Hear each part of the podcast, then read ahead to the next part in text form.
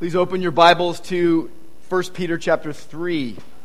Today we are talking about marriage and submission. Part 1, the first seven verses of 1 Peter chapter 3 is what we're focused on this week and next. Today it is focused on wives, first six verses.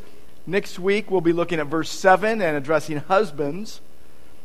And 1 Peter 3 1 says this In the same way, wives, be subject to your husbands. I don't know if there are any more revolting, shocking, explosive words that were ever spoken, according to some people. Wives, be subject to your husbands. Wives, be submissive to your husbands. Wives, obey your husbands. I've had multiple premarital counseling sessions and marriage counseling sessions where one or other of the, of the husband or the wife will say, We are not talking about the S word, and not sex, I'm talking about submission. We're not talking about honoring or obeying, those are off the table. And by the way, I'm not wearing a Kevlar vest today. a brave, courageous man. I am not wearing a flak jacket. I am not like the pastor in one cartoon that basically built a bunker around the pulpit and then kind of hid behind it and said, okay, pops up and says, okay, turn to 1 Peter chapter 3, verses 1 through 7. We're talking about submission. Okay? Not doing that today. All right? Seriously, these are words that have been routinely ridiculed and mocked and maligned and misinterpreted and ignored by Christians, by professing believers. And I know it's a sensitive subject. I know. Are you videotaping me? Or you're watching a video? you're watching a video. Who's winning? You, I look, am I looking good today? Am I looking sharp? Is good? Second hour is the new third hour. I love you, man. I'm not going to even name your name, so if this one gets on online, I, I won't say who I just pointed out. Of course, all of you know, but hey. Seriously, it's a sensitive subject, a lot of opinions. Very strong emotions are, are brought up with this topic of, of wives submitting to husbands. And I will say a lot of highly subjective ideas. A lot of highly subjective ideas. God's word is objective truth. We know this, and we need to be very solid about it. We also need to know the character of God. If you're a professing believer, you learn who God is like and, and, and, the fact that He is loving and kind and holy and good. And then you know that everything He asks us to do is good. That's what I want you to do when you think of this today. And I want you to open your Bibles and turn with me now to 1 Peter 3 and stand with me. And I'm going to read the first six verses We'll throw in verse 7 as well, okay? We'll look at that next week. But I'm going to read the first seven verses. And I know there's a subtle temptation as well to say this well, I wish so and so were here to hear this sermon. Sorry they're not here, but you are. You need to hear this. All right, here we go. Likewise, wives, be subject to your own husbands, so that even if some of them do not obey the word, they may be won without a word by the conduct of their wives. When they see your respectful and pure conduct, do not let your adorning be external, the braiding of hair, the wearing of gold, or the putting on of clothing, but let your adorning be the hidden person of the heart with the imperishable beauty of a gentle and quiet spirit, which in God's sight is very precious. Well, this is how the holy women who hoped in God used to adorn themselves by submitting to their husbands, as Sarah obeyed Abraham, calling him Lord. And you are her children if you do good and do not fear anything that is frightening. Likewise, husbands, live with your wives in an understanding way showing honor to the woman as the weaker vessel, since they are heirs with you of the grace of life, so that your prayers may not be hindered. This is God's word. And Lord God, thank you for your word. Lord, I pray that you would give us grace to receive your truth, this truth that is long ignored or rejected. I pray that you would give us grace to obey what you say and what you mean. I pray, Lord, that you would make us joyful and happy to submit to you as we submit to those you place over us. We pray in Jesus' name. Amen.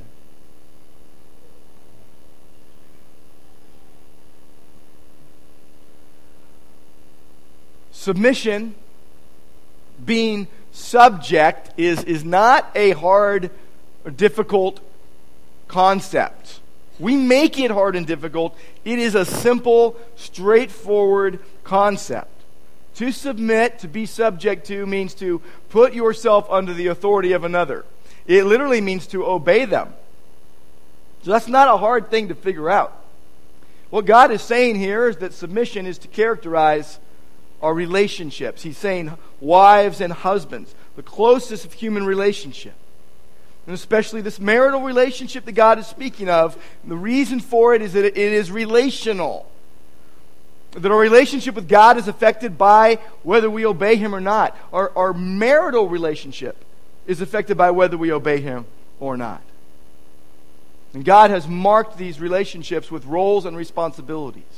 As the key to understanding these verses is that God has given roles and responsibilities to husbands and wives, different roles and responsibilities. The idea of submission in marriage, especially of a wife to a husband, is based upon biblical teaching. Creation, first and foremost. God made them male and female. God put the husband and wife together, but they are not the same. They are distinctly different. All you need is eyes to figure that out. There are many people that have gone wrong in their, in their handling of God's word and have twisted God's word. They go to verses like Galatians 3:28.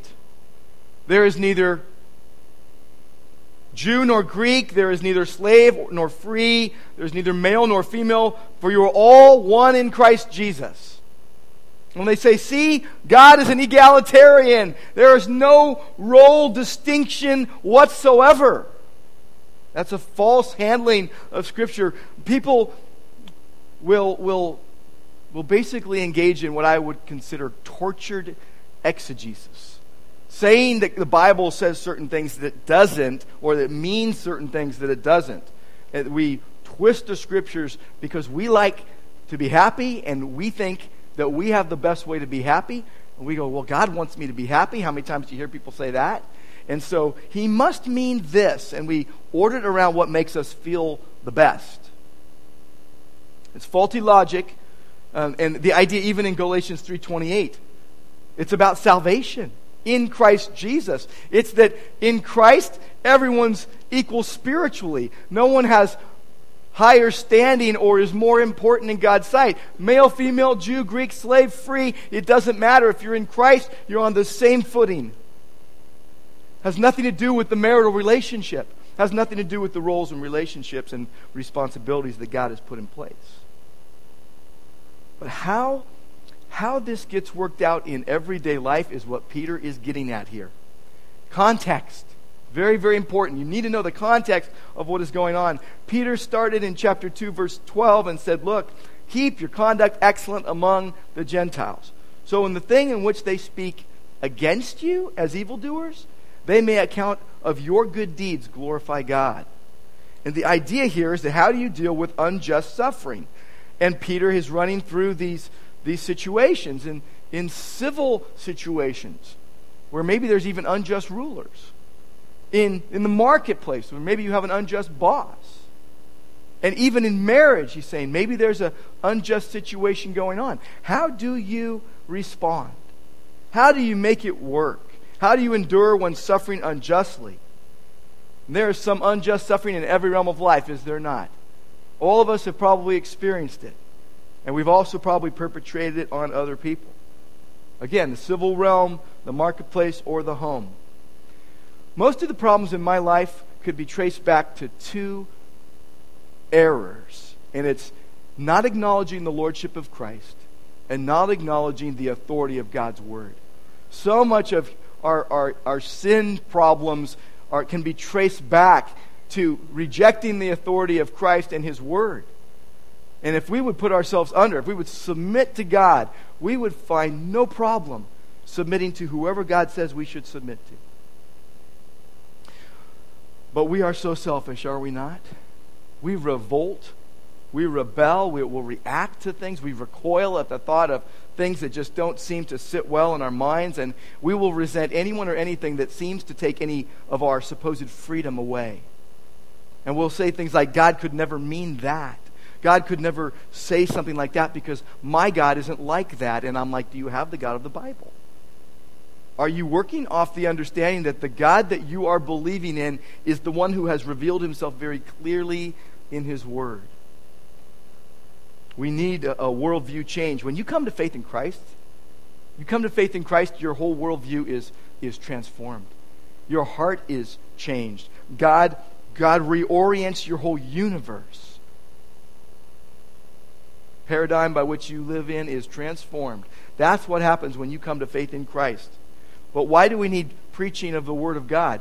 A lot of people say, "Well, it's foolishness to hear preaching." Yeah, that's what that's what God that's what God said. It, it pleased Him by the foolishness of the message preached to save those who believe, who are going to uh, believe in what God says and say, "I'm going to stake my life upon that." We need constant contact. We need ongoing reminders because all day long, all week long, we are being exposed to so many ideas that are contrary to the Word of God. We think a lot of things contrary to the Word of God. We need our, our, our vision put back into, into alignment with God. That's what Peter wants when we come to the marriage relationship. If you're married, this is, this is stuff that you need to, to, to think about right now, today if you're not married, you need to think about this too, because I'll tell you, everything Peter says can be applied to everyone in every context. If you're hoping to be married someday, you need to decide beforehand what you're going to do, what kind of attitude you're going to bring into your marriage. Because I'll tell you, there are a lot of marriages, a lot of Christian marriages, that are tainted by stuff that believers have brought into marriage and have basically said, This is the way I am, and I will always be this way. They leave no room for God to change their hearts. They no, leave no room to, for God to change their spouse's heart. Well, they want their spouse to change, actually, right? If only they would change, my life would be happy. If only they would do exactly what God says they should do, they would make it so much easier on me. Let's look at verse 1. God wants us to grow up. He wants us to fill, he wants to fill us up with his truth and you know, I, I, I, mentioned to someone this week if, God, if Jesus is your everything, he can ask you anything. I, what one thing I love about the people of Grace Orange is that if you, you come to God's Word and say, Well, I want, I want to do whatever God says for me to do. So if God says it in His Word, we're going to do it. The problem comes in with our sinful pride, and what we do is we say, But that doesn't mean what it really says. And we're going to make it say something different or we'll ignore it and go, oh, that part? Now that, that's, that was for a time long ago. Let me say this what we're going to read and what we're going to look at here means something. It doesn't mean nothing. And it means the same thing it meant back then applied to today. Okay? So the first word that we see in this passage is the word likewise. Likewise, in the same way, Peter has been, again, addressing how do you deal with unjust suffering? How do you uh, live effectively as a Christian in a hostile world while relating appropriately to people like civil authorities and your employer? He, is, he has used the example of Jesus. Here is what Jesus did. Here is what he did in going to the cross. He continued entrusting himself to him who judges justly. Jesus submitted himself to the plan of the Father. Here's your example, Peter says. And now he cuts right to the heart and he talks about the marital relationship. I mean, when we talk about responding appropriately to civil authorities, I think many of us, our pride kind of wells up and we think of examples where we don't want to do that. When we think about the marketplace, our pride wells up and we don't want to submit maybe to a, an employer because of the way they act. But when you deal with marriage, here is the closest human relationship, and I'll tell you, our pride just works double time on this. And we fight and we kick and we scratch and we claw and we want what we want. The present context, Peter has been referring to these calls to submit. He is saying, This is what you should do. Here's how you should do it. He says, Be submissive now to the wives. He's talking to the wives. He says, Be submissive to your own husbands. Be subject to your own husbands. The idea of, of be subject is let it be your habit to submit to your own husband. Not just once, but all the time. Ooh. That's tough, isn't it? Well, let's see what, what he's saying here. The word be submissive is the Greek word hupotasso. We'll do a little word study here, okay? It, there's a word hupo means under, tasso means arrange in an orderly manner. So what it means is, and by the way, Peter uses it over and over again here in 1 Peter, and it's used in the passive voice in this verse. It means to submit yourself. It means to subordinate yourself. It means to obey. You know, all, all the people that don't want the word obey, like in a marriage ceremony? It means this. Now, a lot of men have taken this so wrong. A lot of men have used this to abuse and harass and lord it over people, and that is not what God is saying. But it means to put yourself under and align yourself under the authority of another. It's in the, it's in the, the, uh, the present tense as well, and so it's the idea of you, you want to, on an ongoing basis, maintain what God has set up, maintain God's willed order. There's no personality inferiority of any kind hinted at here. Uh, hupotasso was a military term. There's the idea to describe soldiers submitting to their commanding officer. It, it's, it's also used of slaves submitting to their masters. The idea is that you give up your right and your will. Ooh, man, does that hurt the pride? Give up. In 2014, we're going to talk about giving up rights and will. Wow. God knew we'd be here. God knew you'd be here hearing this. And, and God knew that I'd be telling you that this applies today as, as clearly as it did back then. Now, submission in the biblical sense is not so much as to a person per se, as to a rank, an established order that would, would set things right and not create chaos. Now, by the way, you think about an army, uh, the private in the army might be a much better person than the five star general, but he is under the general. The slave might be a better person than the master, but still under authority to ensure order. And so the wife might be a far better person than the husband, but to ensure order in the home, God has given roles and responsibilities. By the way, hupotasso is not a spineless obedience and submission. As one writer put it, it's this it's voluntary selflessness. Voluntary selflessness. Wives are called to voluntarily be selfless in their marriage relationship. Now, husbands, I love to say this to people when I'm preaching you're not off the hook. No, you're way on the hook so bad you don't even know what's going to hit you next week. But let me just say, let me just say, you've got to keep the historical context in mind.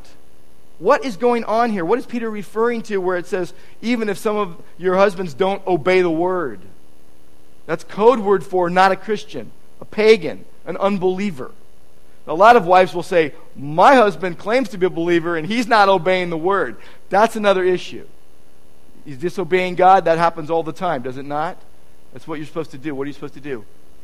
Supposed to, when you disobey the word, you're supposed to repent, confess your sins, repent, admit it, and, and fall under the authority of Christ and His Word. Right? So that's what Christians are supposed to do, husbands and wives alike. But in this context, here's a pagan husband who's got a believing wife. It doesn't mean that they were unequally yoked to start with. Most likely, they were both pagans to start with. In those days, the wife was required to to follow the religion and the, the practices of her husband.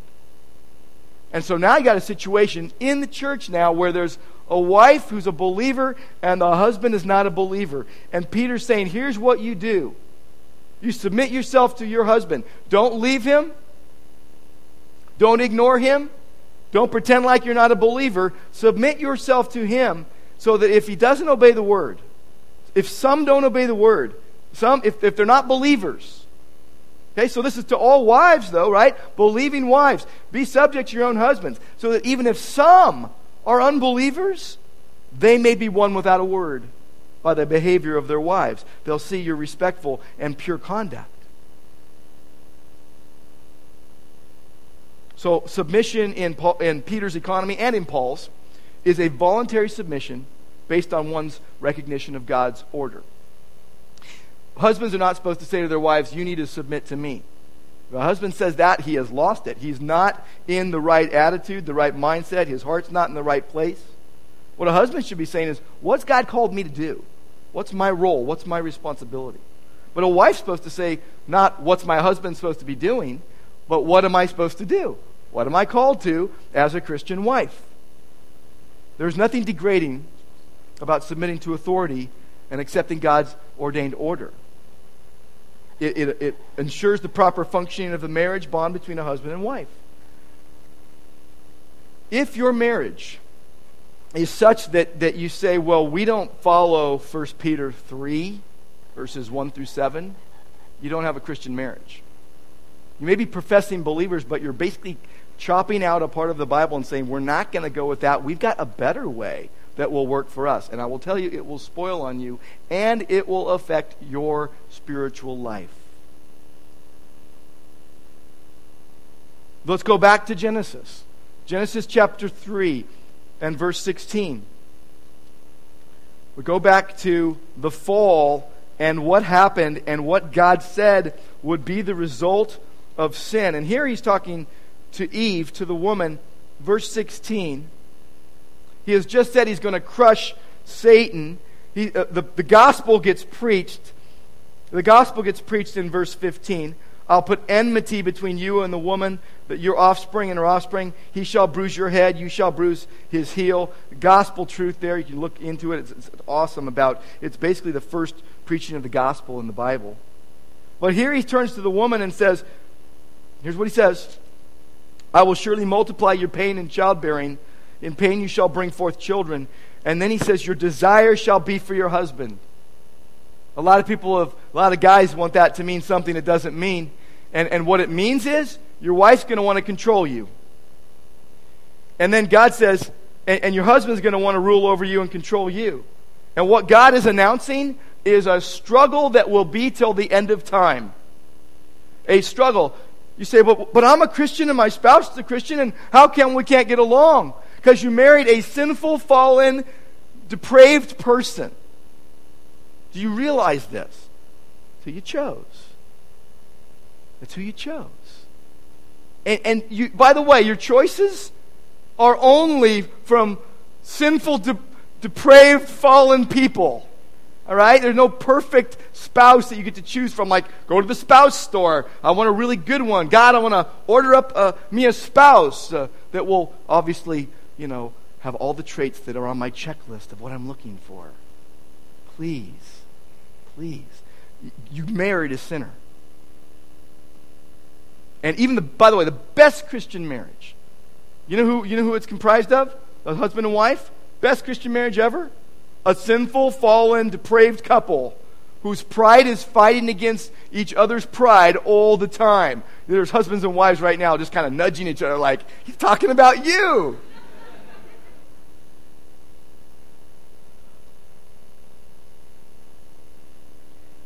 But you know what we know? Is that God transforms relationships in Christ. We can all think of times and relationships that have been just spoiled because of sin and pride. We can think of marriages, Christian marriages that have been spoiled because of sin and pride. You can think of all sorts of relationships that have been messed up, harassed, broken down, and torn apart, torn to shreds even because of sinful pride. But I hope you also have the examples that you know of of relationships that you say, wow, God, in His grace, because of the gospel of the grace of God in Christ, has transformed us. He's transformed my heart. He's transformed their heart. And now, this relationship, while not perfect, is, is, is, has been redeemed by God and is continually being redeemed by God and reformed into what He wants. Because God transforms relationships in Christ. So, this command, be subject, if you want to see a transformed relationship, just do what God says. Trust Him. Do what He says in His Word. You want to be a faithful witness to the gospel of the grace of God in Christ? Then submit not only in the social, in, excuse me, in the civil order and in the social order, but in the household. Do what God says. Wives, submit to husbands. The context, and, and do this even when you're suffering unjustly. There's been a lot of twisting of that. I mean, I know of I know of churches that have told wives to go back into abusive situations and just submit more. And they'll even say, well, you know, I think you brought it upon yourself because you didn't submit enough. There's all sorts of things that we just kind of twist. But what Peter is saying here does apply to all Christians because they're heart issues. These are heart issues. You submit first to God. James 4 7, submit yourself to God. Put yourself under His authority. And, and don't submit to sin. Galatians 5 1. Don't be, don't be submitting yourself again to a yoke of slavery.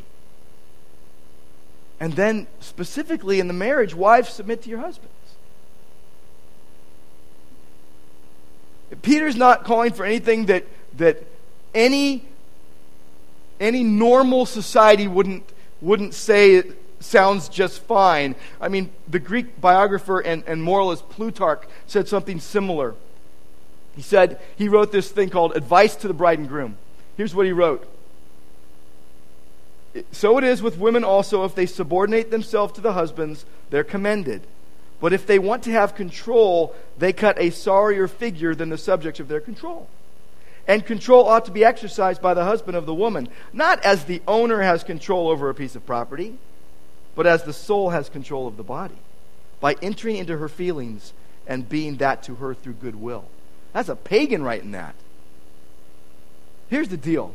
I was reading some things this week about submission, and one person wrote, So you want me to be a slave? You're, you're calling for slavery. God is a, a, you know, a slaveholder. He wants me to do that. Christian wives are not to be in subjection like slaves. But the principle is you're, you're a Christian in subjection to God's will, and it's going to relate to every relationship and role that you have. In, in the ancient world, women and slaves were considered inferior beings. Women were considered a child in the eyes of the law for their whole life. They were under the power of their husband, and he could do anything he wanted with her. And Jesus gave dignity to women. Jesus gave dignity to slaves. He raised the status of women. He raised the status of slaves. He never lowered it. This command is not to lower who you are and your personhood. We take this as a threat. We think that somehow, if we do what God says, we will be less than. Where have you ever read in the Bible that even being a servant, that that would be something that would make you demeaned or, or inferior in God's sight? What Peter is stressing, and he says it, you see it in verse 7, we'll look at next week equality of man and woman together as heirs of God's grace. You are free in slavery to God. You are free as followers of Christ. So believers ought to freely submit to the appropriate authority of others. Be submissive to your own husbands. What does that mean? It means that, you, that you're willing to submit, wives, to your husband's authority and leadership in your marriage. Doesn't mean he calls all the shots. I, I have a friend who told me, he says, you know what? We've bought houses and cars numerous times where I have not even seen them, but I trusted my wife's judgment and she was there and we talked about it. I said, I trust you, go for it. Doesn't mean you can't make a decision. It can't mean it doesn't mean that you that the husband has to be in charge of every little detail. Women are not to, called to submit to every man either. There are some men that have twisted this so bad and have always picture women as subservient to men, all men. So wrong, so sinful. A wife's submissiveness is to her own husband. You see what Peter says? Wives, submit to your own husbands. So, men, if, you, if you're in that realm where you say that all women are supposed to serve men, you are absolutely wrong. A wife is to submit to her own husband, not to submit to men in general. And that's an error that a lot of men have perpetuated. And you know what, what, what God is saying? A, wife, a wife's submissiveness to her husband is to be paired with his self sacrificing love, self giving love.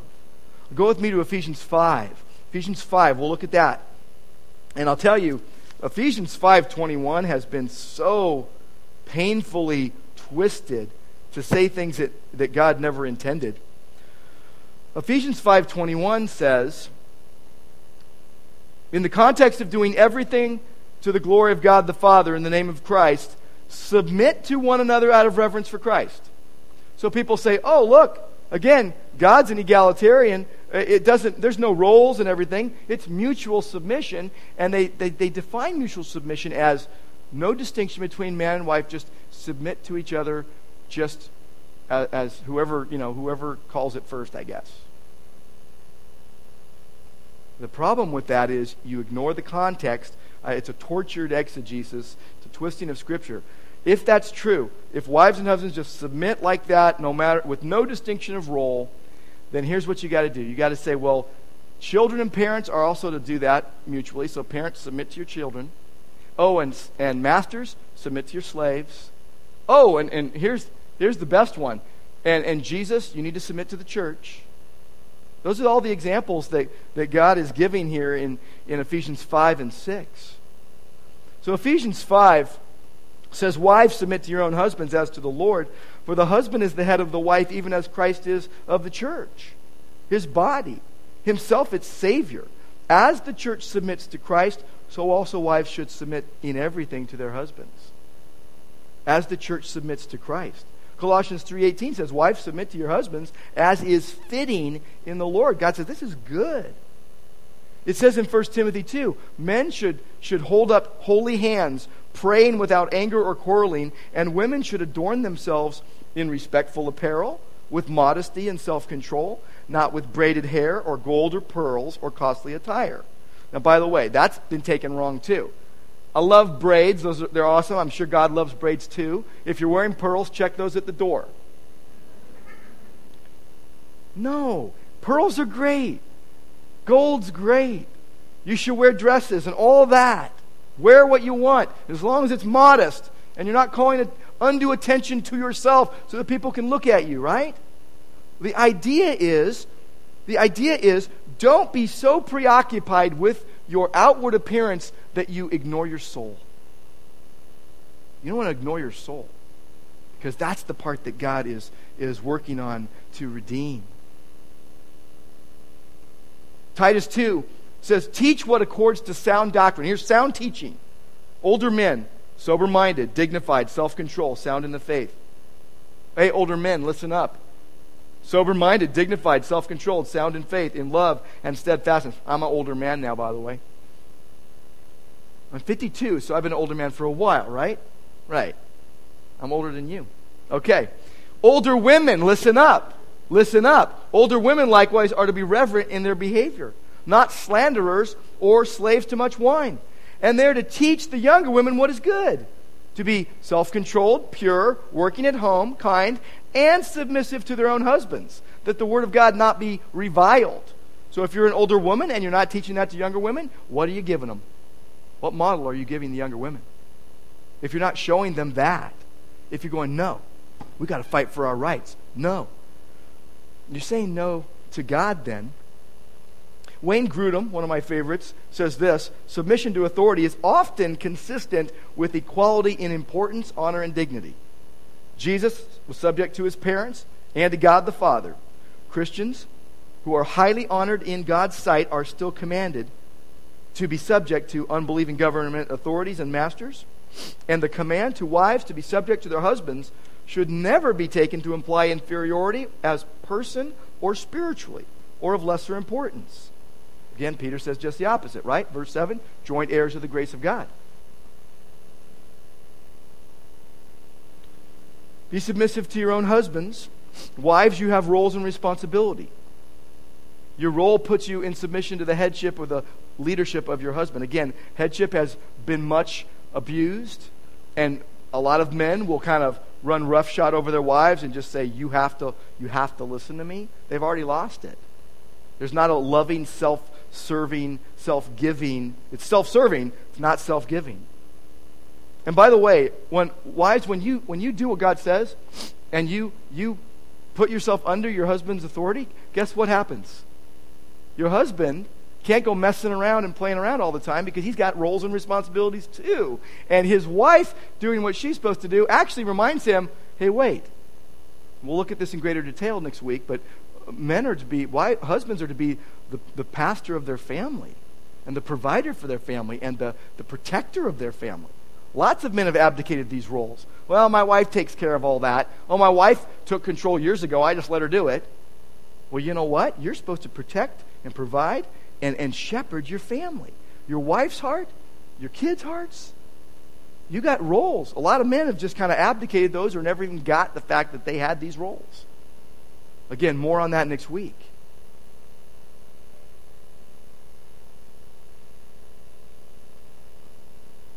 Says that if you if you do what God says, that even if they're an unbeliever, they might be won without a word by the conduct of their wives. That's not a promise. It's a pathway to God's best. But it says won without a word. It's, it's a missionary term. Without talk, without word. By the way, the wife lives when this submission is accompanied by modesty and meekness and respect for her husband, as verses 2 through 6 show. But by the way, it's not encouraging you, if you have an unbelieving husband, to never say anything about the Bible or Jesus. It's not what it means. Romans 1.16 tells us that, that the gospel is the power of God for salvation. Romans 10 tells us faith comes by hearing and hearing by the word of Christ. So someone's not going to be saved by a good example of someone. What it means is, by your good example, by your good example, they will say, wow, that life's been transformed. Tell me more. I want to know what's going on with that. Your wordless witness will be winsome in, in winning some, and they will want Jesus because of your, because of your example. Verse 2 says this They're going to see your, your pure conduct. And verse 3 says, But don't let that adorning be, ex- adorning be external. Don't let it just be merely from the outside. The reason why is because God is working at the heart. There's this imperishable beauty of a gentle and quiet spirit. Jesus said, I'm gentle and humble in heart when he expl- expressed who he, who he is and what he's like. And it says that even people like Sarah and others, that's how they used to adorn themselves. Adorn is an interesting word. Adorn. It comes from the word meaning universe, cosmos. It's cosmeo. And it's not this cosmetics that you're going to use. This is, this is spiritual. It's the idea that, not that you shouldn't use beauty aids, by the way. Okay? That's not what this is talking about. Um, the idea is this um, you should wear clothes. You want to wear jewelry, wear jewelry. If you want to, whatever you're going to do, do that. That's fine, but don't let it supersede, again, your, your soul. But I think the more, the more prevalent error, there was an error, by the way, some of the later church fathers read these passages, they, ba- they banned all beauty aids and aesthetics in women's clothing. You can't have any style, let's say. And, and they, they even attributed the, the, the, the, the desire to wear um, stylish clothing to the work of fallen angels. That was a misuse of, of Scripture. But the idea is you wouldn't, you wouldn't do that or else say that you can't wear clothes, and that's not what God's saying either. The point is not to be legalistic about what you wear. The point is that your heart needs to be right with God. But I think the more prevalent error is to push aside the clear teaching of Scripture and say this doesn't apply now. I think a lot of couples have, have said this.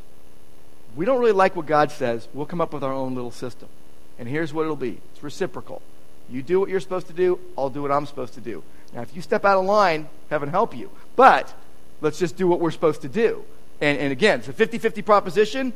You do your responsibility, I'll do mine. Stay out of each other's way.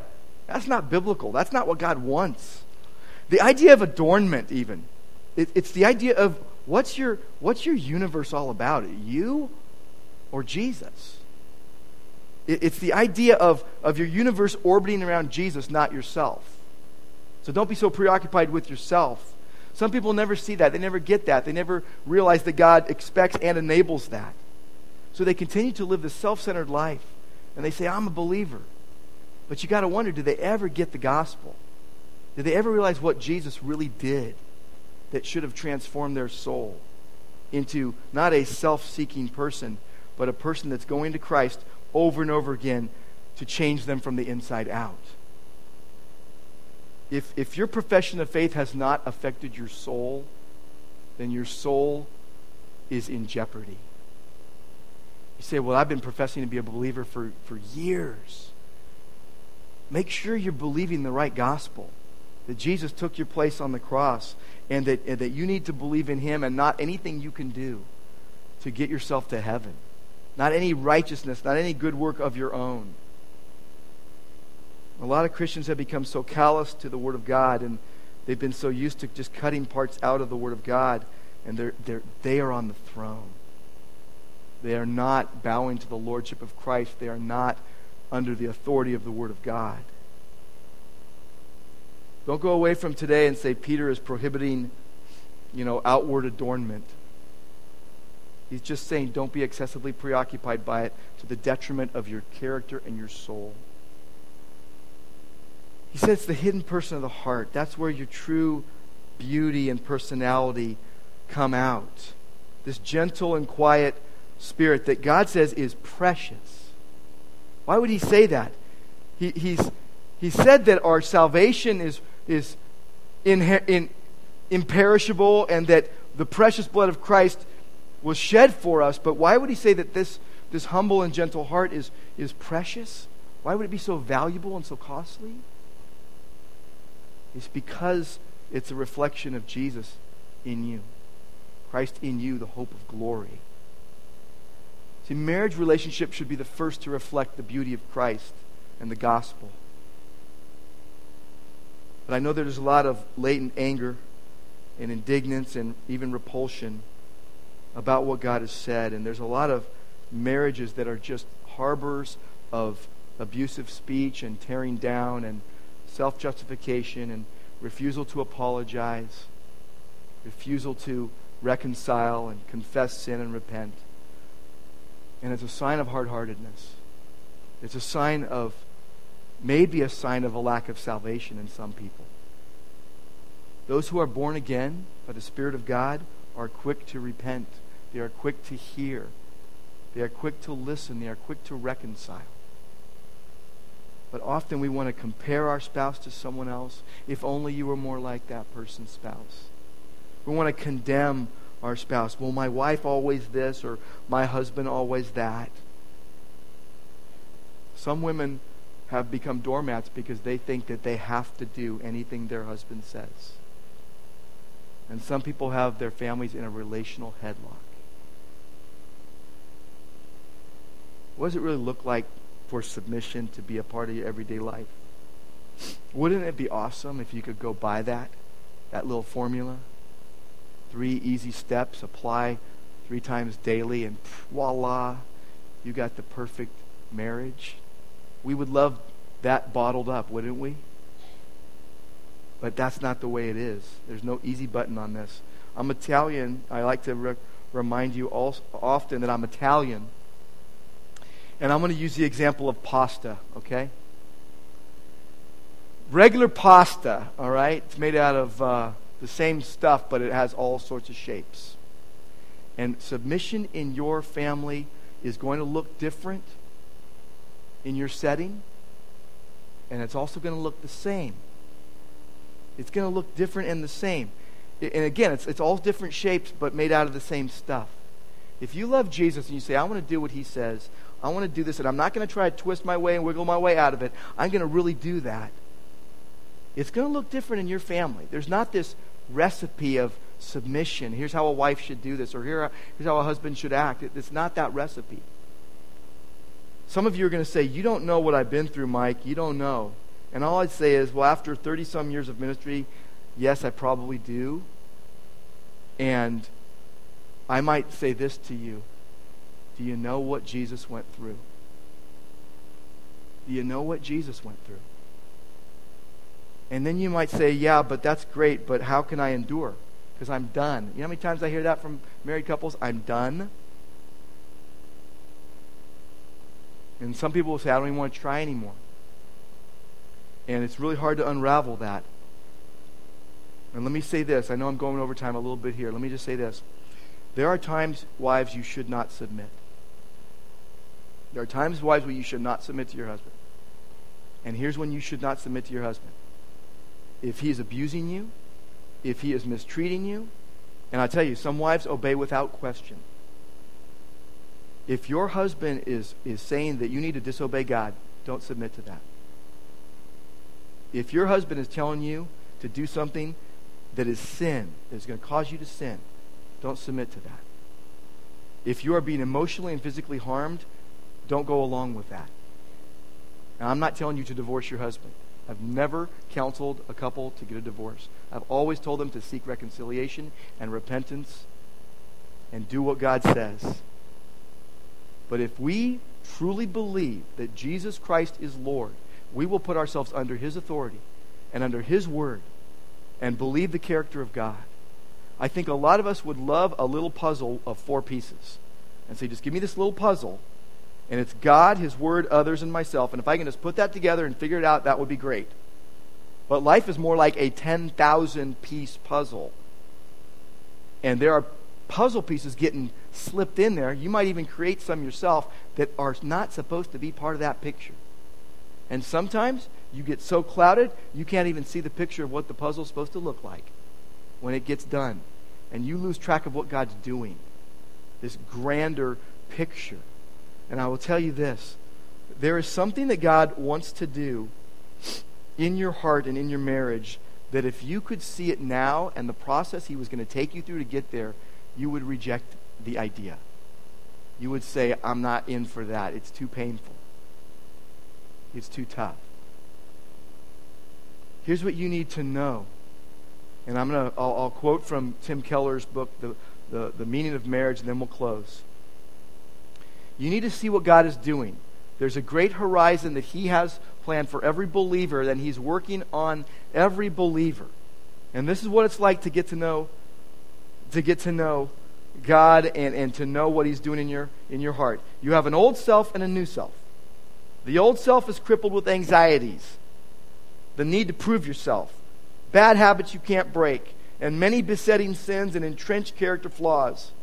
The new self is still you but you but you liberated from all your sins and flaws. The new self is always at work in always a work in progress. And sometimes the clouds of the old self make it almost completely invisible. But sometimes the clouds really part and you see the wisdom and courage and love of what you are capable. It is a glimpse of where you're going. That's the kind of vision you need to have in your marriage. God has given you your spouse to make you more like Christ through the pain within this Christian view of marriage, here's what it means to fall in love then is to look at another person and get a glimpse of the person God is creating and say, I see who God is making you, and it excites me. I want to be a part of that. I want to partner with you and God in the journey that you are taking to his throne. And when we get there, I will look at your magnificence and say, I always knew you could be like this. I got a glimpse of it on earth, but now look at you. It's what God wants to do. Michelangelo was asked how he carved his magnificent statue, David. You know what he said? I looked at the marble and took away all the bits that weren't David. What God is in the process of doing is taking out all the parts of you, if you're a believer, all the parts of you that aren't the real you, that He is making, that will be with Him forever in eternity. And Lord God, I pray that you would help us to show a heart of submission, that attitude that puts others before ourselves.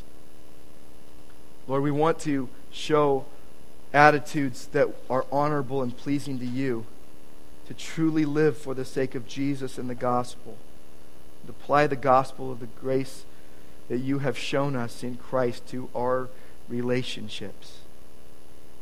Lord, we pray for you to do whatever you want to do in our hearts for your glory. Amen.